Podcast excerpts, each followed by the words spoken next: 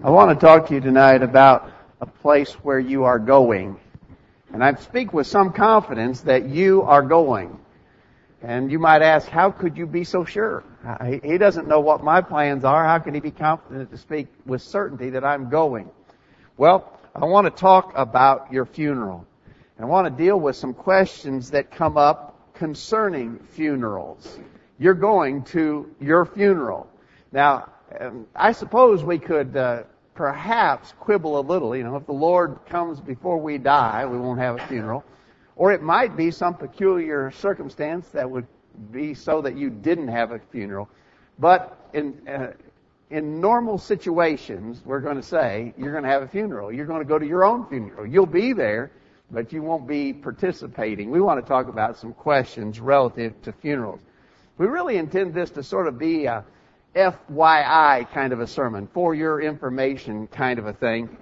But we want to end with a challenge for each of us to specifically think about our own funerals and what our funeral might be like. Before we get into those questions, those funeral questions that we want to address, stop here just to say thank you for being present. We have a number of visitors tonight. We're so glad that you are here. And we appreciate the presence of each and every one. As always, we express our openness to your questions. If there's anything that we can help you with relative to Bible study, uh, you just say a word and we'll try to make ourselves available. But thank you all for being here tonight. What are some of the kind of questions that come up about funerals? I think maybe a very simple starting place is do you even have to have a funeral? You know, somebody might ask that. Do I have to have a funeral? Couldn't they just stick me in the ground uh, and no one say anything? Well, I suppose the answer to that's yes. Now, funerals go way back. In fact, as far back as Abraham, we know that the Hebrews generally buried their dead. In fact, one of the very first references to a burial is that of Abraham burying Sarah in the cave of Machpelah. Read this in Genesis 23 verse 19. After this, Abraham buried Sarah his wife in the cave of the field of Machpelah before Mamre. The same is Hebron in the land of Canaan. Now, someone could say, well, that's not really a funeral per se. That, it just says that he buried her, and it could indicate nothing more than he simply placed her there in that cave, uh, just deposited her body there. And that's possible, I think. You couldn't say more than that from that verse. But when Abraham himself died, I think you begin to get the idea that they did a little more than that. And maybe there was an observance or, or they spent some time in the sense of a funeral like we might imagine. In Genesis 25 verse 8, then Abraham gave up the ghost and died in a good old age, an old man and full of years, and was gathered to his people. And his sons Isaac and Ishmael buried him in the cave of Machpelah in the field of Ephron, the son of Zohar the Hittite, which is before Mamre. Now, it's interesting that Isaac and Ishmael came together to bury their father. We know, and we have studied not that long ago, in fact, in one of our Bible classes, that there had been some family alienation in regards to Ishmael but he came, and they participated together in the burying of fathers. And I think, I, I, wouldn't argue with you too strongly if you disagree, but it seems to me that the, the implication there is something of more of a, of a, an actual observance, something along the lines of what we might refer to as a funeral. The same could be said in Genesis 35, verse 29. Isaac gave up the ghost and died and was gathered into his people, being old and full of days, and his sons Esau and Jacob buried him. Well, we know that there had been a lot of trouble between Jacob and Esau, and they came together to bury their father. Now, if this was nothing more than just placing him in a cave or a tomb or in the, in the grave, why would they come together to accomplish that? I'm, I'm, I'm saying, I'm suggesting that all of that implies something along the lines of what we would consider as a funeral. So we see this goes way back. You know, the, the, the idea of, a, of some kind of a ceremony or observance when someone passes is certainly well established in biblical history. When Jacob died, I think we really see that. Notice in Genesis 50, beginning verse 7, Joseph went up to bury his father. Remember, they had been in Egypt, and Joseph was a powerful man in Egypt. Jacob had come down to Egypt to be there, and he died there. And Joseph went up to bury his father. And he left there and went, he left Egypt and took his father back to the land of Canaan to bury him. And with him went up all the servants of Pharaoh, the elders of his house, and all the elders of the land of Egypt, and all the house of Joseph and his brethren and his father's house. And they came to the, the threshing floor of Atad, which is beyond Jordan, and there they mourned with a very great and very with a great and very sore lamentation, and he made a mourning for his father for seven days. Notice that last part of that passage. There was a great lamentation, sore lamentation, mourning for seven days. In other words, this looks like the that looks like a funeral. I'm saying that looks like a funeral to me. And it went on for seven days, an observance for Jacob at the time of his death, and Joseph led that uh, process. Then go to Acts chapter 7. Now we were just studying about this this morning in our Bible class. Acts chapter 7 concerning Stephen. At verse 59, they cast Stephen out of the city and stoned him. We remember that. And Saul was consenting unto his death, and at that time there was a great persecution against the church which was at Jerusalem and they were all scattered abroad throughout the regions of Judea and Samaria except the apostles. Notice this, it says, and devout men carried Stephen to his burial and made great lamentation over him. Again, I would argue that that sounds pretty much like a funeral. And so, to the first question, do you ha- even have to have a funeral? Well, I believe our answer from the Bible would be that kind of an observance is historically uh, of long standing. In other words, people have been doing that. They've been doing that for a very long time. But having said that, there's no specification in the Bible that would tell you what you have to do. We know we just we just read what has been traditionally done, but I hope you observed in all those passages that we referenced, there's no instruction that had to be done that way. Uh, and so, do you even have to have a funeral? I would argue no. And I, I couldn't think of any. There's precedent for it, but I couldn't think of any Bible principle that would uh, command or instruct that you have to have a funeral. Certainly, we're going to talk about this more as we go along here in a minute, that nothing that is said or done at a funeral is going to have any eternal effect on the person who's being buried. In other words, if I don't have a decent burial, you know, sometimes we talk about, all right, give him a decent burial. If I don't have a decent burial, that mean I can't go to heaven? Would it affect my eternal well-being if I didn't have a funeral? No, I don't think so. I don't see how that possibly could, right? And so, in answer to the first question, do you even have to have a funeral? I'd say no, but certainly there's precedent for doing so. Let's go a little bit further along that line. If you have one, then what should be said or done at a funeral? Well, certainly at a funeral we remember the dead. In the passage that Ricky read for us earlier from Acts chapter 9 concerning Dorcas, there was at Joppa a certain disciple named Tabitha, which is by interpretation called Dorcas. This one was full of good works and alms deeds which she did. And it came to pass in those days that she was sick and died, whom when they had washed, they laid her in an upper chamber. When Peter was come, they brought him to the upper chamber, and all the widows stood by weeping and showing the coats and garments which Dorcas made while she was with them. Clearly what they were doing there was they were remembering this woman. She was a worthy person. She was a great disciple of the Lord Jesus Christ. And when she died, people were mourning for her and they were remembering her even, no, she had done lots of alms deeds. In other words, she had helped the poor tremendously. She'd made coats and garments for people, and she was re- well remembered for that. And so, remembering the deceased is certainly an appropriate thing, as we see them doing here. Even, I would go so far as to say, learning from the example of the one who has departed. If it's a worthy person like Dorcas was, there's great lessons to be learned, you know, and at the time of a funeral, it's very appropriate for us to think about them. And, you know, uh, uh, Solomon said in the book of Ecclesiastes, it's better to go to the house of mourning. You know, you, you learn something from that. And so uh, that is definitely the case. Now, remember that what we say at a funeral is not for the dead person. Nothing that we can say or do after a person is dead will ever have any effect in any way on where they end up in eternity. In 2 Corinthians 5 verse 10, it says, We must all appear before the judgment seat of Christ that everyone may receive the things done in his body according to that he had done, whether it be good or bad.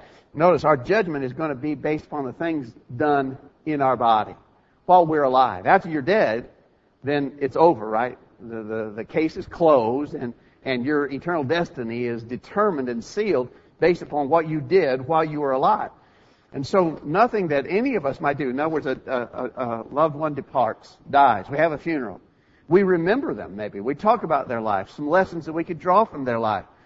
Um, but nothing we say to change anything for that person. Now, we might be changed by that and hope we can be. You know, maybe we're caused to think about our own mortality, caused to think about the realities of life and death and our own funeral. But nothing that we say is going to change anything for them. I, right here, I, I would stop for just a minute to maybe get on a little bit of a soapbox. I know Arthur will agree with me about this because we've talked about this before. Seems so often when you go to funerals, and, and even funerals conducted by our own brethren, you get people, you get what I call people preaching them to heaven. You know, speaking with certainty.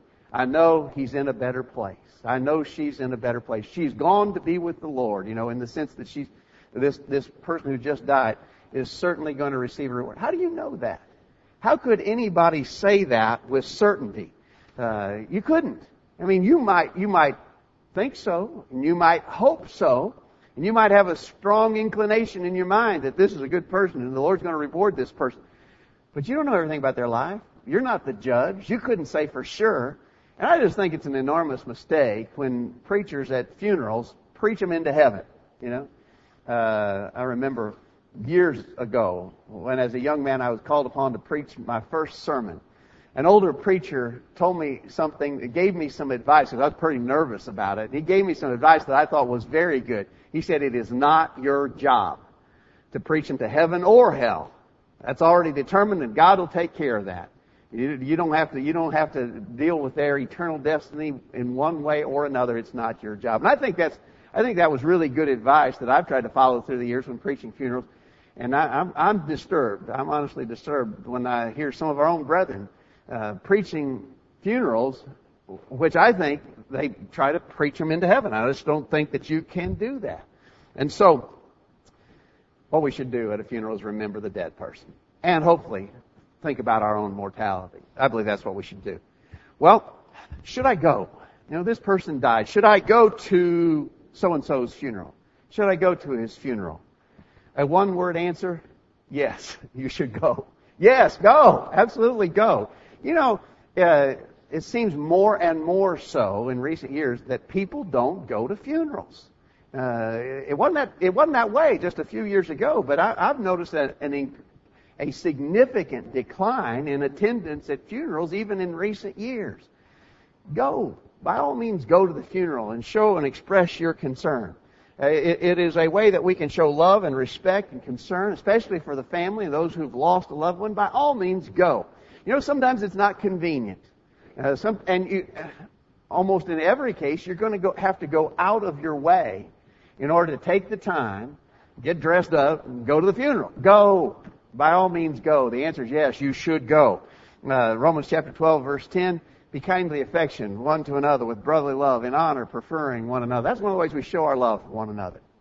And so I would say, definitely yes, go to the funeral. And I would, I would just here, you know, really prod you and exhort you that in the future when we have the unfortunate occurrence of a funeral, be there, go, show your concern.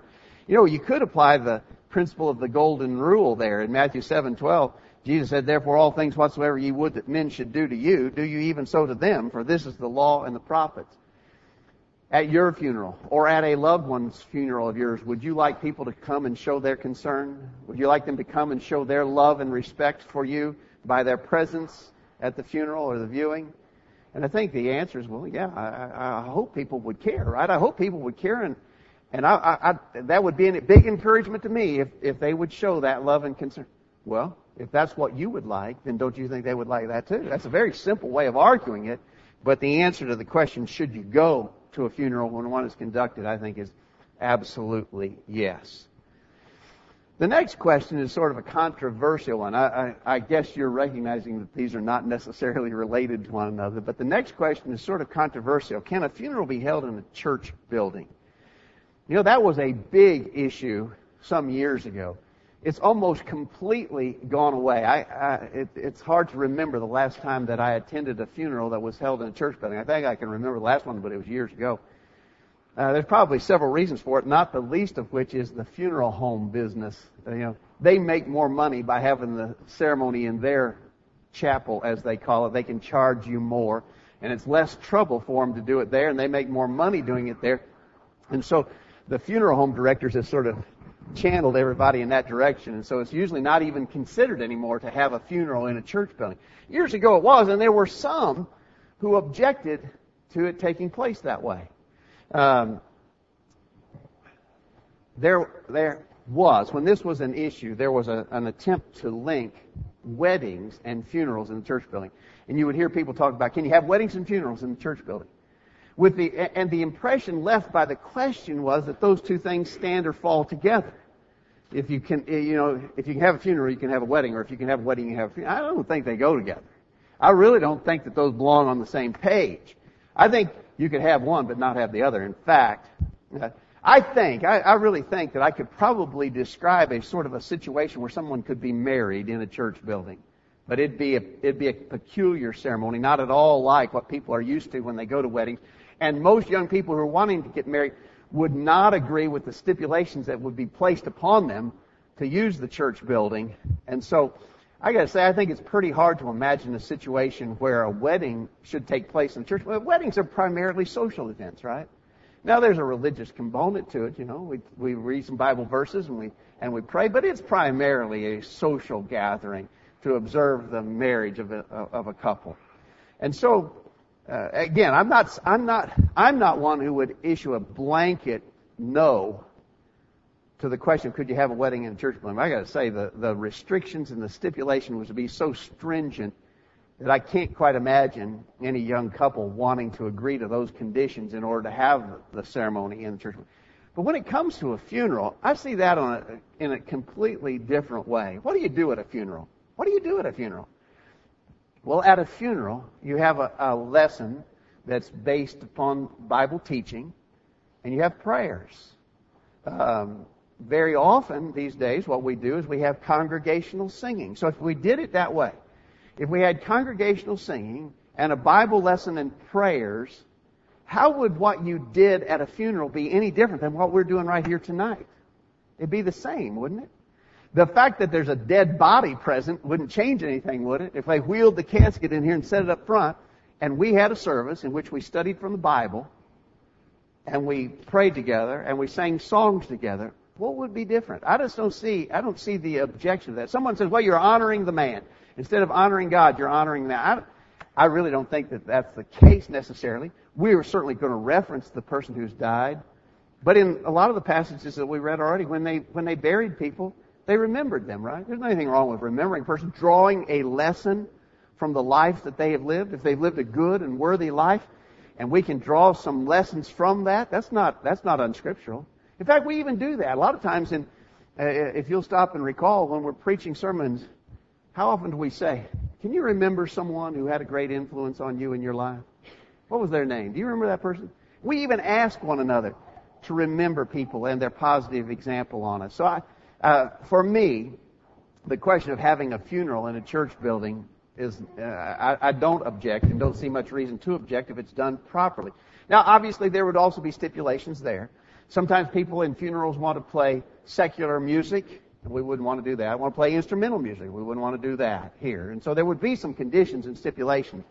But in a in a, a, a funeral in which there's Bible teaching, prayers, and congregational singing, I just don't see how you could object. But having said all of that, that's pretty much a moot point anymore, right? Because people are just not having funerals in church buildings anymore. And again, I lay that at the feet of the funeral directors. And it's probably a money issue with them. They can make more by having the funeral at the funeral home.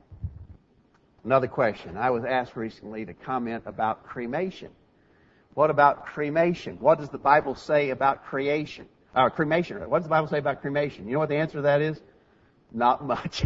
it doesn't say much, and we, we can't say a whole lot about cremation. We, you know, uh, one of the things we know is that the, the Jews did not typically burn the bodies of their dead. Uh, here's, here's a quote from the Roman historian Tacitus. He said, the Jews are wont to bury rather than to burn their dead. And so it was more common among the Jews to bury their dead. And, and the historian Tacitus linked that to the influence of the Egyptians upon the Jews. You know, the Egyptians were famous for being the first people to actually embalm bodies and bury them, right? And you've all seen, if you've not seen in person, you've seen pictures at least of the uh, Egyptian mummies, you know, that are preserved even to this day. They did such an effective job of embalming. And this historian, Tacitus, an ancient Roman historian, suggested that that may have been why the, the Jews picked up that procedure of not burning their bodies. Others did burn their bodies. The Romans and the Greeks were known to, at least at times, to burn their dead. There were exceptions, though, even among the Jews. You remember when King Saul and his sons were killed in battle? In 1 Samuel 31, beginning verse 8, it came to pass on the morrow when the Philistines came to strip the slain that they found Saul and his three sons fallen in Mount Gilboa. And they cut off his head and stripped off his armor and sent it to the land of the Philistines round about to publish it. And they fastened his body to the wall of Bethshan.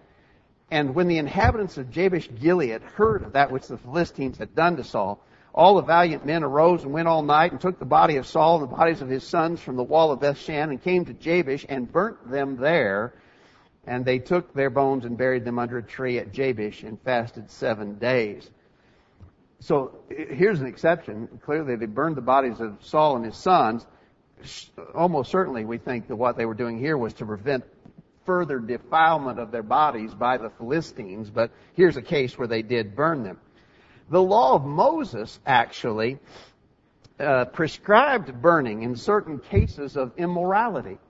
Look at Leviticus 20 verse 14. If a man take a wife and her mother, it is wickedness. They shall be burnt with fire, both he and they, that there be no wickedness among you.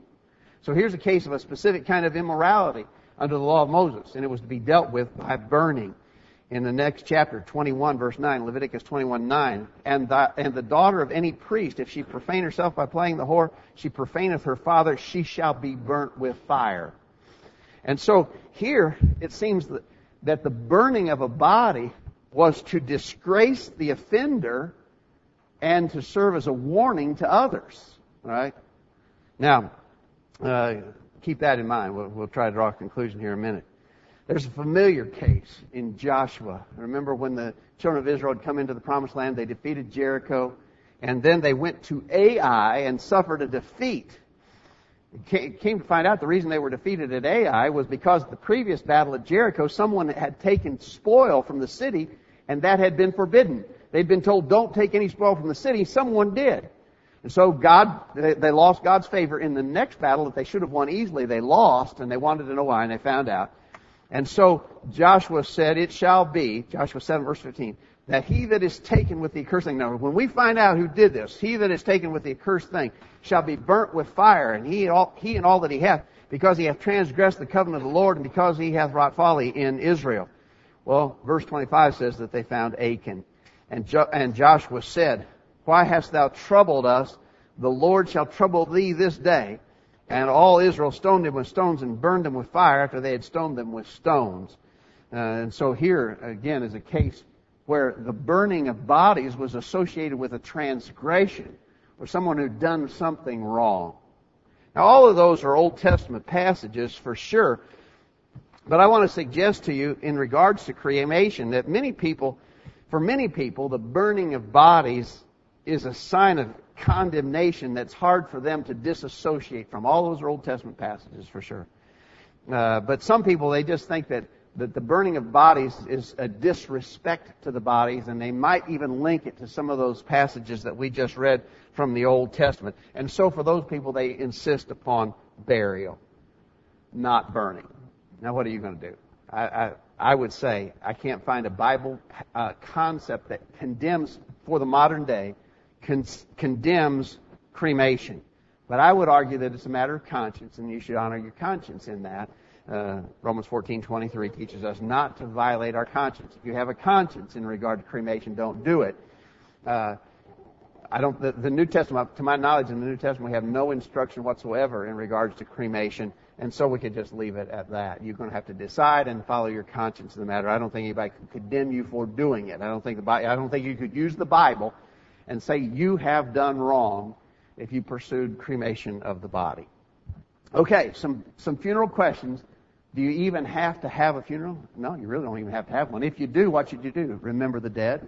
Contemplate your own mortality? Should you go when someone dies? Yes, go. Yes, absolutely. Can a funeral be held in a church building? I think yes, if done properly, but that's really not a big issue anymore. And some thoughts about cremation. Now, one last question that I think is the most important one at all is how will I be remembered at my funeral? I said at the outset, you're going, and you're going to your own funeral. When you're at your own funeral, you won't participate, you'll just be there. a dead body on the premises. But what will they say at your funeral? And how will they remember you when a funeral is held for you?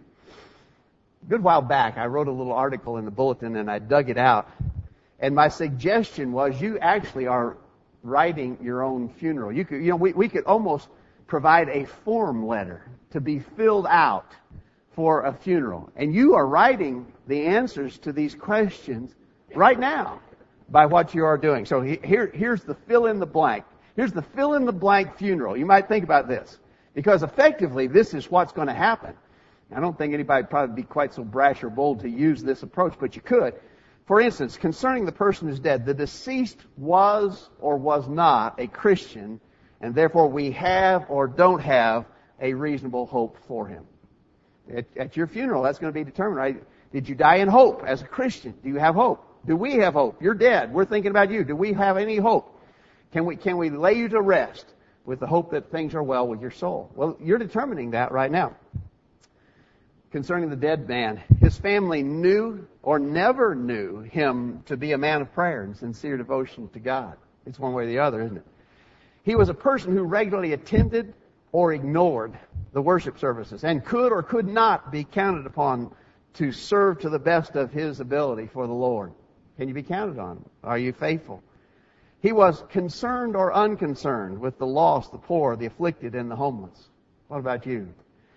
He loved, did not love his fellow man, and it was evident in the way he treated him. You know, it is evident, isn't it? If you're a loving person and you show that love and concern for others, people know about that, and they'll think about that at your funeral. But if you're a, were a selfish, self-centered individual, they're going to remember that about you too. What would they say at your funeral? He was a true friend. No, he was a two-faced individual to those who trust him. Which way is it? A true friend or two-faced?